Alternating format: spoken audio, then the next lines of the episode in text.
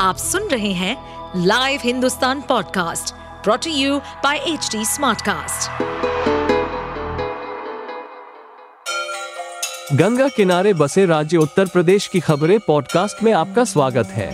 इस पॉडकास्ट में हम सुनेंगे छोटे शहर इटावा से लेकर राजधानी लखनऊ, चमड़े के शहर कानपुर और राम की नगरी अयोध्या जैसे सभी शहरों से जुड़ी राजनीति, विकास, मनोरंजन, दल बदल, फरेब और अपराध जगत की सभी खबरें। आगामी लोकसभा चुनाव के लिए अब महज कुछ ही महीनों का समय बचा है।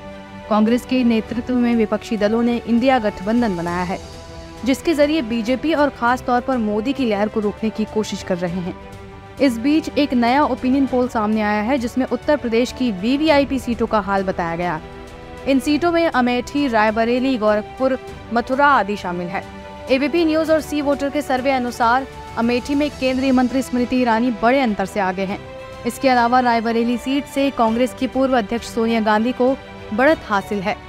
हालांकि अगर रायबरेली से सोनिया गांधी खुद नहीं लड़ती तो कांग्रेस के लिए ये सीट निकालना मुश्किल हो सकता है।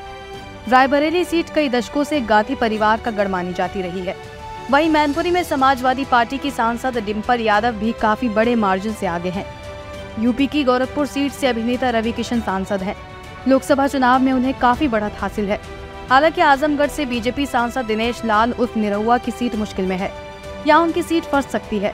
मथुरा से बीजेपी सांसद हेमा मालिनी को बढ़त जरूर हासिल है, लेकिन वोटों का अंतर काफी कम रहने का अनुमान है। बीजेपी के खिलाफ लगातार सवाल दागने वाले वरुण गांधी की पीलीभीत सीट को लेकर भी लोगों में काफी उत्सुकता बनी हुई है। सर्वे के मुताबिक वरुण गांधी को पीलीभीत सीट से काफी बढ़त हासिल है। अगर पार्टी उन्हें एक बार फिर से पीलीभीत से उम्मीदवार बनाती है तो जीत दर्ज करने में कोई मुश्किल नहीं आने वाली। उन्नाव सीट से साक्षी महाराज कम अंतर से आगे चल रहे हैं, जबकि गाजीपुर में बसपा सांसद अफजल अंसारी की सीट खतरे में है। इसके अलावा लखीमपुर खीरी में केंद्रीय मंत्री अजय मिश्रा टेनी को बढ़त जरूर हासिल है, लेकिन वे कम वोटों से आगे चल रहे हैं। इसी तरह एक और VVIP सीट लखनऊ की बात करें तो यहाँ केंद्रीय रक्षा मंत्री और बीजेपी के वरिष्ठ नेता राजनाथ सिंह को बड़ी बढ़त हासिल है। सी वोटर के ताज़ा सर्वे में देश भर में बताया गया है कि NDA या इंडिया किस गठबंधन की सरकार बनने का अनुमान है। सर्वे के अनुसार तीसरी बार मोदी सरकार बन सकती है। बीजेपी के नेतृत्व में NDA गठबंधन को 295 से 335 सीटें मिलने का आसार है, जबकि कांग्रेस, JDU आदि वाले अलायंस को 165 से 205 सीटें मिल सकती हैं। इसके अलावा आगामी आम चुनाव में 35 से 65 सीट अन्य को मिलने की उम्मीद जताई जा रही है। आप सुन रहे थे हमारे पॉडकास्ट उत्तर प्रदेश की खबरें।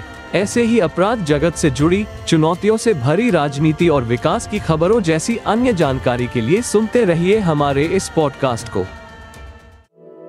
इस पॉडकास्ट पर अपडेटेड रहने के लिए हमें फॉलो करें @HD स्मार्टकास्ट। हम सारे मेजर सोशल मीडिया प्लेटफॉर्म्स पर मौजूद हैं और ऐसे पॉडकास्ट सुनने के लिए लॉग ऑन टू www.hdsmartcast.com।